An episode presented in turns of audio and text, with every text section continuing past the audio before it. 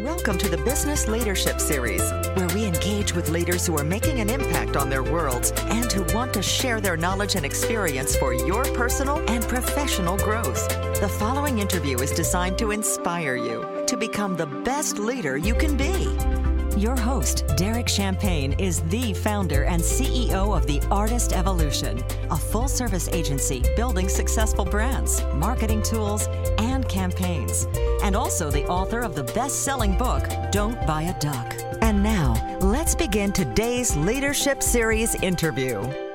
Welcome to the Business Leadership Series, where our goal is to inspire you to become the best leader that you can be. Today, I have Jeff McQueen with us. He is the executive director of the Mental Health Association of Nassau County. He's got a great story. We're just Jeff, welcome, and let's just uh, let's have a good conversation. I want to learn more about you today. Thanks, Derek. Thanks for having me. Um, so I don't know. It's a, it's a, it's an odd thing. No one ever likes to talk about themselves, obviously, um, but but I definitely have managed to allow myself to go full circle with life. Um, and it wasn't a planned event, right? Like some people choose their careers, and I'm not sure that's exactly what happened to me. I think my career actually chose me. Um, hmm. you know, I'm a business major from college. I played basketball back in high school. Thought I was going to be an NBA player. Um, so, so I never really sought to come into behavioral health or human services. Um, what did happen though is that I experienced trauma at a young age, um, and I'm not exactly sure how to define all the events that happen, right? What I will tell you is that uh, for my life and what I was living, I found life extremely difficult. And I, and I think that's all that matters, right? You have you have three yeah. people on the corner who witness a car accident, and all three take away something different from right. the car accident, right? And sure. so we get to pick uh, how trauma will exemplify itself in our lives. We just know that we experience it. And, and so a lot of the results of what I had dealt with led me into uh, a lot of drug addiction and incarceration and dealing with mental illness and or, or what I would prefer to call emotional stress, right? Emotional mm-hmm. distress. Um, that led me to uh, mental health diagnoses and and a lot of hospitalizations and medicines and you name it. And and the the back end and just to fast forward because I don't think that the real story is in the trauma. I think the real story is in the recovery. Right. And so so coming through all of that, I found myself at a place where I just seemed to be able to connect with people really well. I, I guess because I was able to identify from my own experiences, and I and hmm. and so because of the the history, um, getting into the world of finance wasn't going to be that easy of a, a thing anymore, right? So, right. Uh, so I remember people just saying, "You'll be a great teacher," or "You would be, oh, you do so good at this, and you do so good at that." And I said, "You know what? I think I do want to be in a position where I feel like my lived experience becomes a pathway for other people's recovery." Wow. Well, at at a that, that's a that's an interesting transition too for you. You, you. There wasn't your plan A. It may not have been your plan B or C either. And right. I just I, am curious before we keep going. Is I, would love to hear about mindset because your story is not a lot of others, and that's why you're helping, and that's why you're doing what you do. What was the mindset that you were able to get past and say, look, I'm gonna I'm going I'm gonna start the next chapter of my life and use this for good and to make an impact on others. What do you remember that defining moment for you? So I think the defining moment was I had arrived at a place where the Jeff, the child, Jeff, that had aspirations to play basketball, the child Jeff that thought at that time when I before I went to college, I said I'm going to be an architect, right? I, I just was in love with buildings and I wanted to design buildings. And um, so that child, that guy, um, I didn't recognize him anymore. I had arrived at mm-hmm. this place where I would look in the mirror and I would see myself, and I didn't know him. I didn't know who he was. What I did know was that everywhere I went, I felt better than and smarter than. I just always felt like you're too smart for this. You, are better than this. Right. You, you know better than this. You were raised better than this. This is just the core of what always existed. And I but yet and still I found myself in those places doing those things. Um, so I just I had gotten to a place where I just said, "This isn't it, Jeff. We're not doing this like this. This this present situation is not going to be your final destination. We're going to change this around." And and I knew that there was some simple things that I needed to change. Um, I knew I, I needed to uh, get involved in my recovery, both with substance use and mental illness. I knew that I needed to uh, create a level of consistency in my life that allowed me to do the day, same thing day in and day out, right? And not deviate from the path based right. on my desires. Um, and that's what I did. I just put one foot in front of the other and I made sure I was consistent about my life. Uh, I, today, I often wish people an intentional day. And that's what it was. I had to make hmm. my days intentional. I knew what I was leaving my house to do that day, and and I did it. I went out to do exactly what my day was supposed to be, and I returned home without deviating from the path. That's that's incredible, and and and it sounds good to do, and I'm sure others had good intentions. Again, I'm I'm gonna I'm gonna follow the plan today. I I I must imagine though, this isn't a setup, but I must imagine that you had some kind of support around you to help mm. you accountability or support system what was the key to, to good intention and also follow through? What what were those missing pieces that this time when you did it you stayed on track? So i think that and it's it's not a setup question it's actually a very good question it's very important for anyone on a pathway of recovery to know that you have to surround yourself by like-minded people. It's also important to if you are going to get in a car and you've never been to Walla Walla, Washington, then you're going to need a map. Today we use GPSs, but you're going to need it, right? You're not going to get in the car and arrive at that location without first having a map that's going to get you to that destination. And mm-hmm. so that's what I did. I surrounded myself with people, one who already been to Walla Walla, Washington, so they knew the way. And then two, people who were willing to be open and honest with me about the mistakes and the things that I was doing, whether it hurt my feelings or not.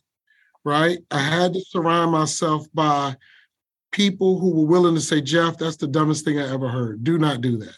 You know, and and while I may not want it to hear it in the moment, and and later on though, I would be like, you know what, you were right. It is a dumb idea, and I'm not going to do Mm. And, that's what it took. It took me to surround myself with like minded people to help me stay on the path. Does that mean I never deviated? Of course not. Right. Of course I still deviated, right? Who who has a success story without mistakes? Right. You know? So right. so of course I deviated, but the people around me allowed me to make take risks. They allowed me to fall and they didn't leave me. They were there to help me get up, dust myself off, and continue on the path. You hmm. know, because of this, yeah.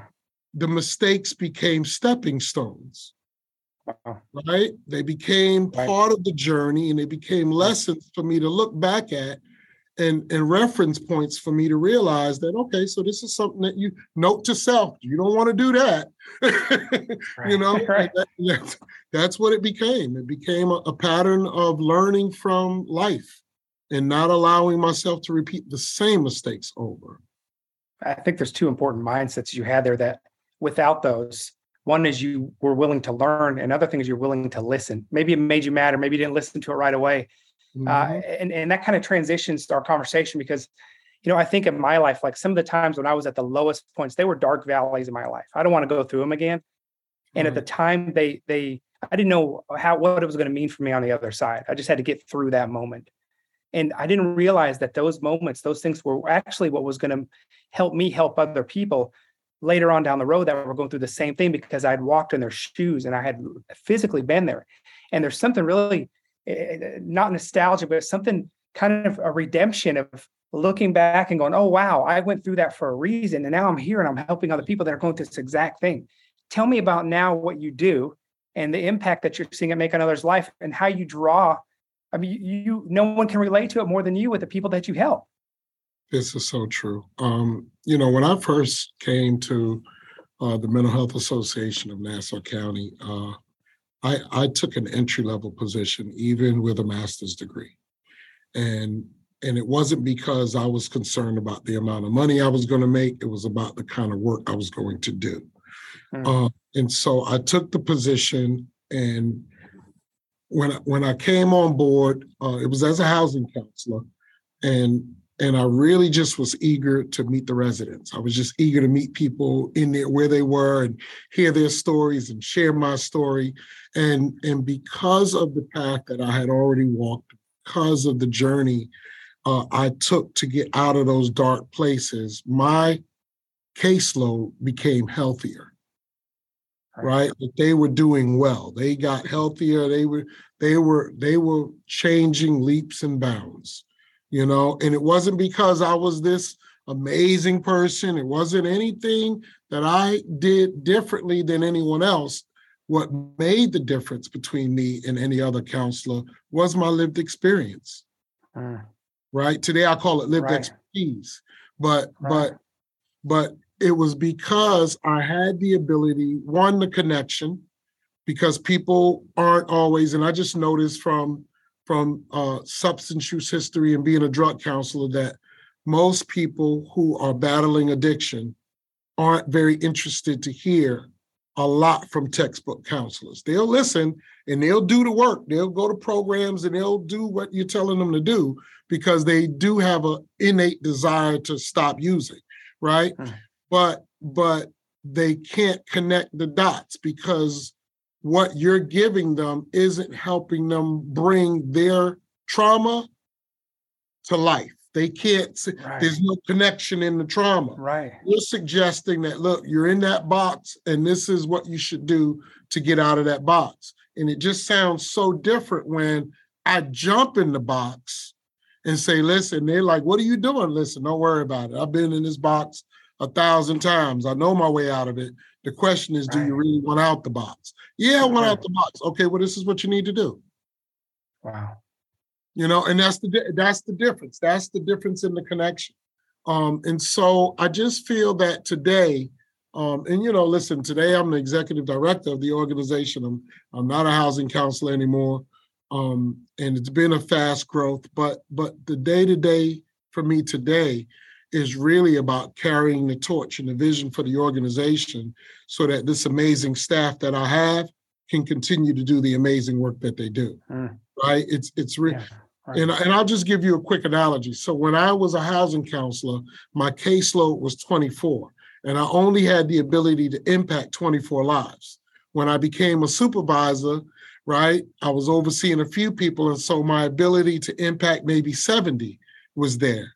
When I became a director, my ability to impact maybe three or 400 was there, right? So as I grow through the stages of development in the organization, the impact that I have now influences more. And so as the executive director, I get to uh, weigh in and impact uh, the excellence of the staff to, to impact the multiple thousand peoples that we serve every year right and that's, so that's that's right. the influence that's also the motive between wanting to even climb the ladder because i never had a desire to be an executive director or a ceo of an organization that's not sure. who i wanted to be but i did want to impact more and more and i knew i couldn't do that staying on that level i had to allow my influence to be spread far and wide. In order to be able to do that, I had to go higher. Hmm. Right? Like it's, yeah. it's, it's like a, a skyscraper. You don't see a lot from the first floor window. The higher up in the building you go, the more vision that you can see. So right, more impact you can have. I love that. Impact. I love that motive for growth and for for uh for change of positions. Jeff, we're going to talk about this walk in just a minute, but give me give me an idea of the of the problem. Like the size and scope. I've, I've heard some numbers, but just, I mean, for those that are listening, go, yeah, I know that's an issue, but like what, how big of an issue and a challenge is it, especially in your community? Like, just tell me the size. So, so the the numbers are astronomical. I mean, listen, on Long Island we have approximately 2.8 million people. We service the second largest veteran population in the country, 173,000 veterans. Wow. Right? The opioid epidemic is so astronomical that it seems to be the living focus of both counties at this particular point. Hmm. We just underwent two years of a pandemic that gave us numbers second to none of a combat war. Nowhere else in the country will you hear of 700 people a day dying other than in war. But we we experienced that in New York from COVID-19, right? Then to go further, we watched our country divide from a simple election. Simple election. We've had hundreds of elections, right? But from simple election, we watched our country divide so much that they even stormed its own capitol. Hmm. And then we just had the onset of trauma in our uh, uh, Black and Brown community with the George Floyd incident and watching police officers, you know, in the social injustice, right? So our community right now is traumatized. They're traumatized, right? On all levels. And this isn't about race or ethnicity or right. gender or right. This isn't not a black and white conversation. Our right. community at large is traumatized. Like, mm. and trauma is not an exempt of persons. It does not care who you are, what you look like, or how much money you have or don't have, right? And so right. here we are in a community that is completely traumatized, where we're watching the overdose epidemic spiral out of control. We're looking at fentanyl being made in rainbow flavors for to, to approach our children. We're watching tobacco products invented and, and uh, uh, vaping products even be advertised in ways that it goes to our youth. Mm. You know, and so when you ask for the numbers and the size, I don't think that anyone is exempt right now. I think wow. that we're living in a time where everyone is traumatized and and and it doesn't it's not about who, it's about when. Mm. When will it become so much that you choose a different coping skill than the ones that you've been using? And so, because it's so astronomical, this is bigger than our government. This takes a community. Wow. All right. This takes a community, right? Organ- there's not enough organizations, there's not enough psychiatrists and doctors out there, right, to be able to handle the scope of this magnitude. So it takes a community. We have to create community awareness and we mm. also have to create community education so that individuals in our community, mothers, fathers, children, right, husbands, wives, brothers, sisters, are able to identify signs and symptoms and mm. have the resources for adequate referrals. Wow. I mean, you, you paint a, a, a dismal picture. I know there's hope. So my question, oh, Jeff, most definitely there's hope. Is what what what someone listening right now, and we've got listeners all over the country. We're focusing on New York for, for in just a minute, but so me, what do, what do we do? Uh, yes, watch for signs, be educated. What's the what's a what's a simple step to say, okay, I want to take action and be a part of this because the scope is bigger than government and everything else, and we do need the community. To, we know that's the answer right. coming together as a community. That's What's correct. the next? How do you actually do that? What's the next step? So, so I think the biggest inhibitor is stigma. Hmm. And so, and so, if you were to ask me, what what do we do, Jeff? We have to step on the stigma. We have to oh. stop thinking that people have something wrong with them, and understand that people simply have had something happen to them. Hmm. There's a difference. There is such a difference. You would not laugh at or joke about or make fun of or, or talk derogatorily to someone who's broke a leg. If you watch someone step off the curb, twist their ankle and break it, you wouldn't think nothing of it. You would be like, oh my God, you broke your ankle. Let's get you some help. Why are we so hesitant to, to reach out and support people who are living with substance use disorder and uh, emotional traumas? Why are we so hesitant to hmm. help them? It's no different. It's a wound. It's a wound that needs medical care, right? That needs attention. And it needs the same level of love and compassion that you give to any other individual who is wounded. Wow. And so you ask, what do we do? We have to douse the stigma. We have to stop believing that people have something wrong with them and understand that people just simply had something happen to them. And if we can just begin to take that approach then we will become a more compassionate community and able to understand and hear that there are ways and, and means for us to help and support other people. But as long as we have this belief that people are crazy and that something is wrong with them, then we don't want to help. Wow. Jeff, thanks for sharing that. That was very helpful. Could tell me about so sports stars, sports stars, the community members come together to kick off the Mental Health Association of Nassau County Overdose Prevention and Awareness Walk. Uh, I know you've got like Eric Coleman. We've had the chance to actually interview him uh, here before awesome. for, in the past. Uh, Matt Bruss, former NBA forward, others. Tell me about this, the significance of this event and what you hope to achieve, and then let's t- share details so we can invite others to come and join. Okay, so I think the significance of this event is that we want to use, we want to give Long Island a platform to connect. Um, I, I can recall probably a month or two straight where every day on News 12, it was about fentanyl and overdose. Just like every day for like two months straight, fentanyl and overdose. 15 year old girl, 13 year old boy, vaping, vaping. Probably thought they were smoking cigarettes or CBD, you know, vaping, but it had fentanyl in it. Right. Mm-hmm. And and so I wanted to give, and I know some friends from my personal world of recovery who have overdosed in numbers, right? So I know a lot of, I personally have overdosed twice. I'm just grateful to still be here that it didn't kill me, right?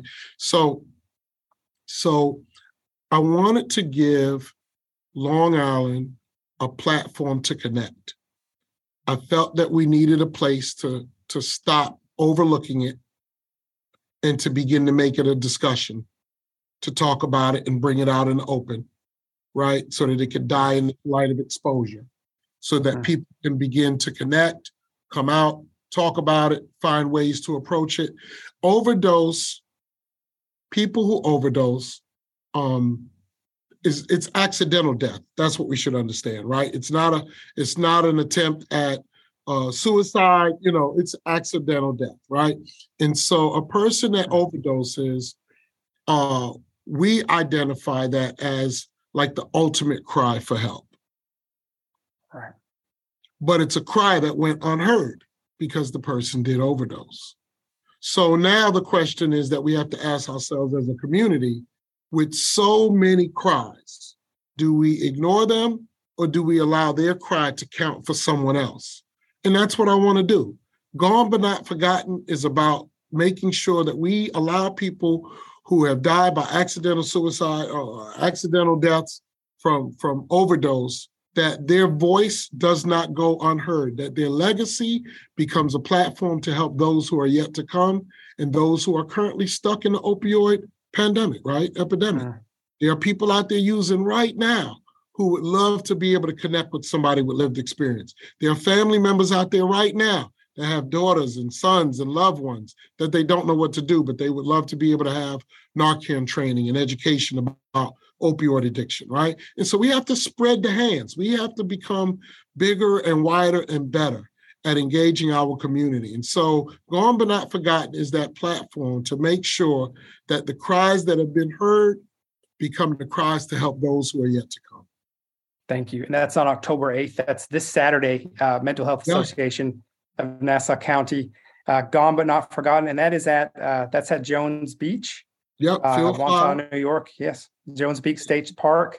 If if if uh, our listeners want more information, is there a website or a place that they can go to, Jeff? Most to definitely. More? Yep, they can go to www.mhanc.org. There's a tab that says "Gone but Not Forgotten."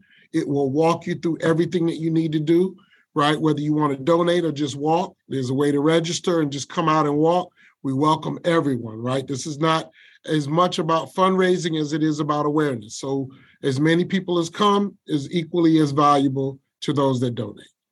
That's October 5th. That uh, starts at 8 a.m., ceremony at 9 a.m., yep. walk at 10 a.m. And yep. again, that website is mhanc.com.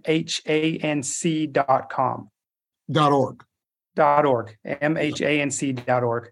Yeah. Jeff, uh, thank you so much for spending a few minutes. I appreciate you sharing your story authentically. I know you do it to help others, and I know that's why you do it. It's that's that's obvious. Any final things that you want to share? Um, I think I said it all. I just uh, I think the primary thing um, is just to understand that it takes a village, And we have to come together as a community if we want to have any impact on the concerns that we have within our society, right? So this isn't just about overdose or substance use disorder, and mental health. This is about everything. Everything that we face as a community, we are better off together, right? So we are better together. Jeff, thank you again for spending a few minutes with us today and Thank you for your for having story. And uh, and thank you for doing this walk as well. And we'll we'll definitely share the word out there. Awesome. Thank you so much. Thank you. You've been listening to the Business Leadership Series, where we engage with leaders who are making an impact on their worlds and who want to share their knowledge and experience for your personal and professional growth. This interview was designed to inspire you to become the best leader you can be.